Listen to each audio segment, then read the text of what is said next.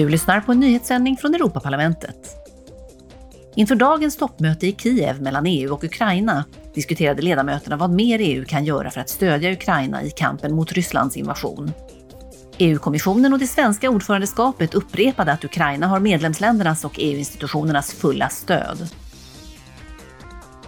I en plenardiskussion i Bryssel med företrädare för det svenska ordförandeskapet och kommissionens ordförande presenterade ledamöterna sin syn på hur man bäst kan hantera de migrationsutmaningar som EU står inför. Kommissionens ordförande Ursula von der Leyen betonade att migration är en utmaning för hela EU som kräver ett gemensamt svar. Vid rådets möte nästa vecka ska jag föreslå 2 separata arbetsområden för stats- och regeringscheferna. Det ena handlar om lagstiftningsprocessen och det andra om operativa åtgärder vi redan nu kan utföra. När det gäller lagstiftningsprocessen är det bästa vi kan göra att gå vidare med den nya asyl- och migrationspakten. Och när det gäller det andra arbetsområdet är det bäst att omedelbart börja agera. Under nästa veckas extraordinära möte i Europeiska rådet ska EU-ländernas ledare diskutera migrationsfrågor, situationen i Ukraina, den ekonomiska agendan och EUs industriplan. Det meddelade Sveriges EU-minister Jessica Rosvall som företrädde det svenska rådsordförandeskapet. Så här sa hon.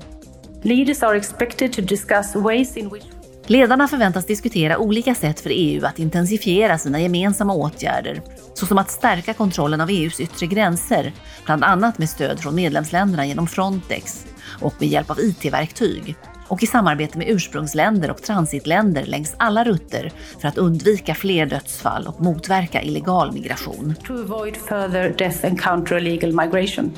Under debatten sa ledamöterna att de nu vill se resultat i asyl- och migrationspolitiken efter åratal av diskussioner bland medlemsländerna.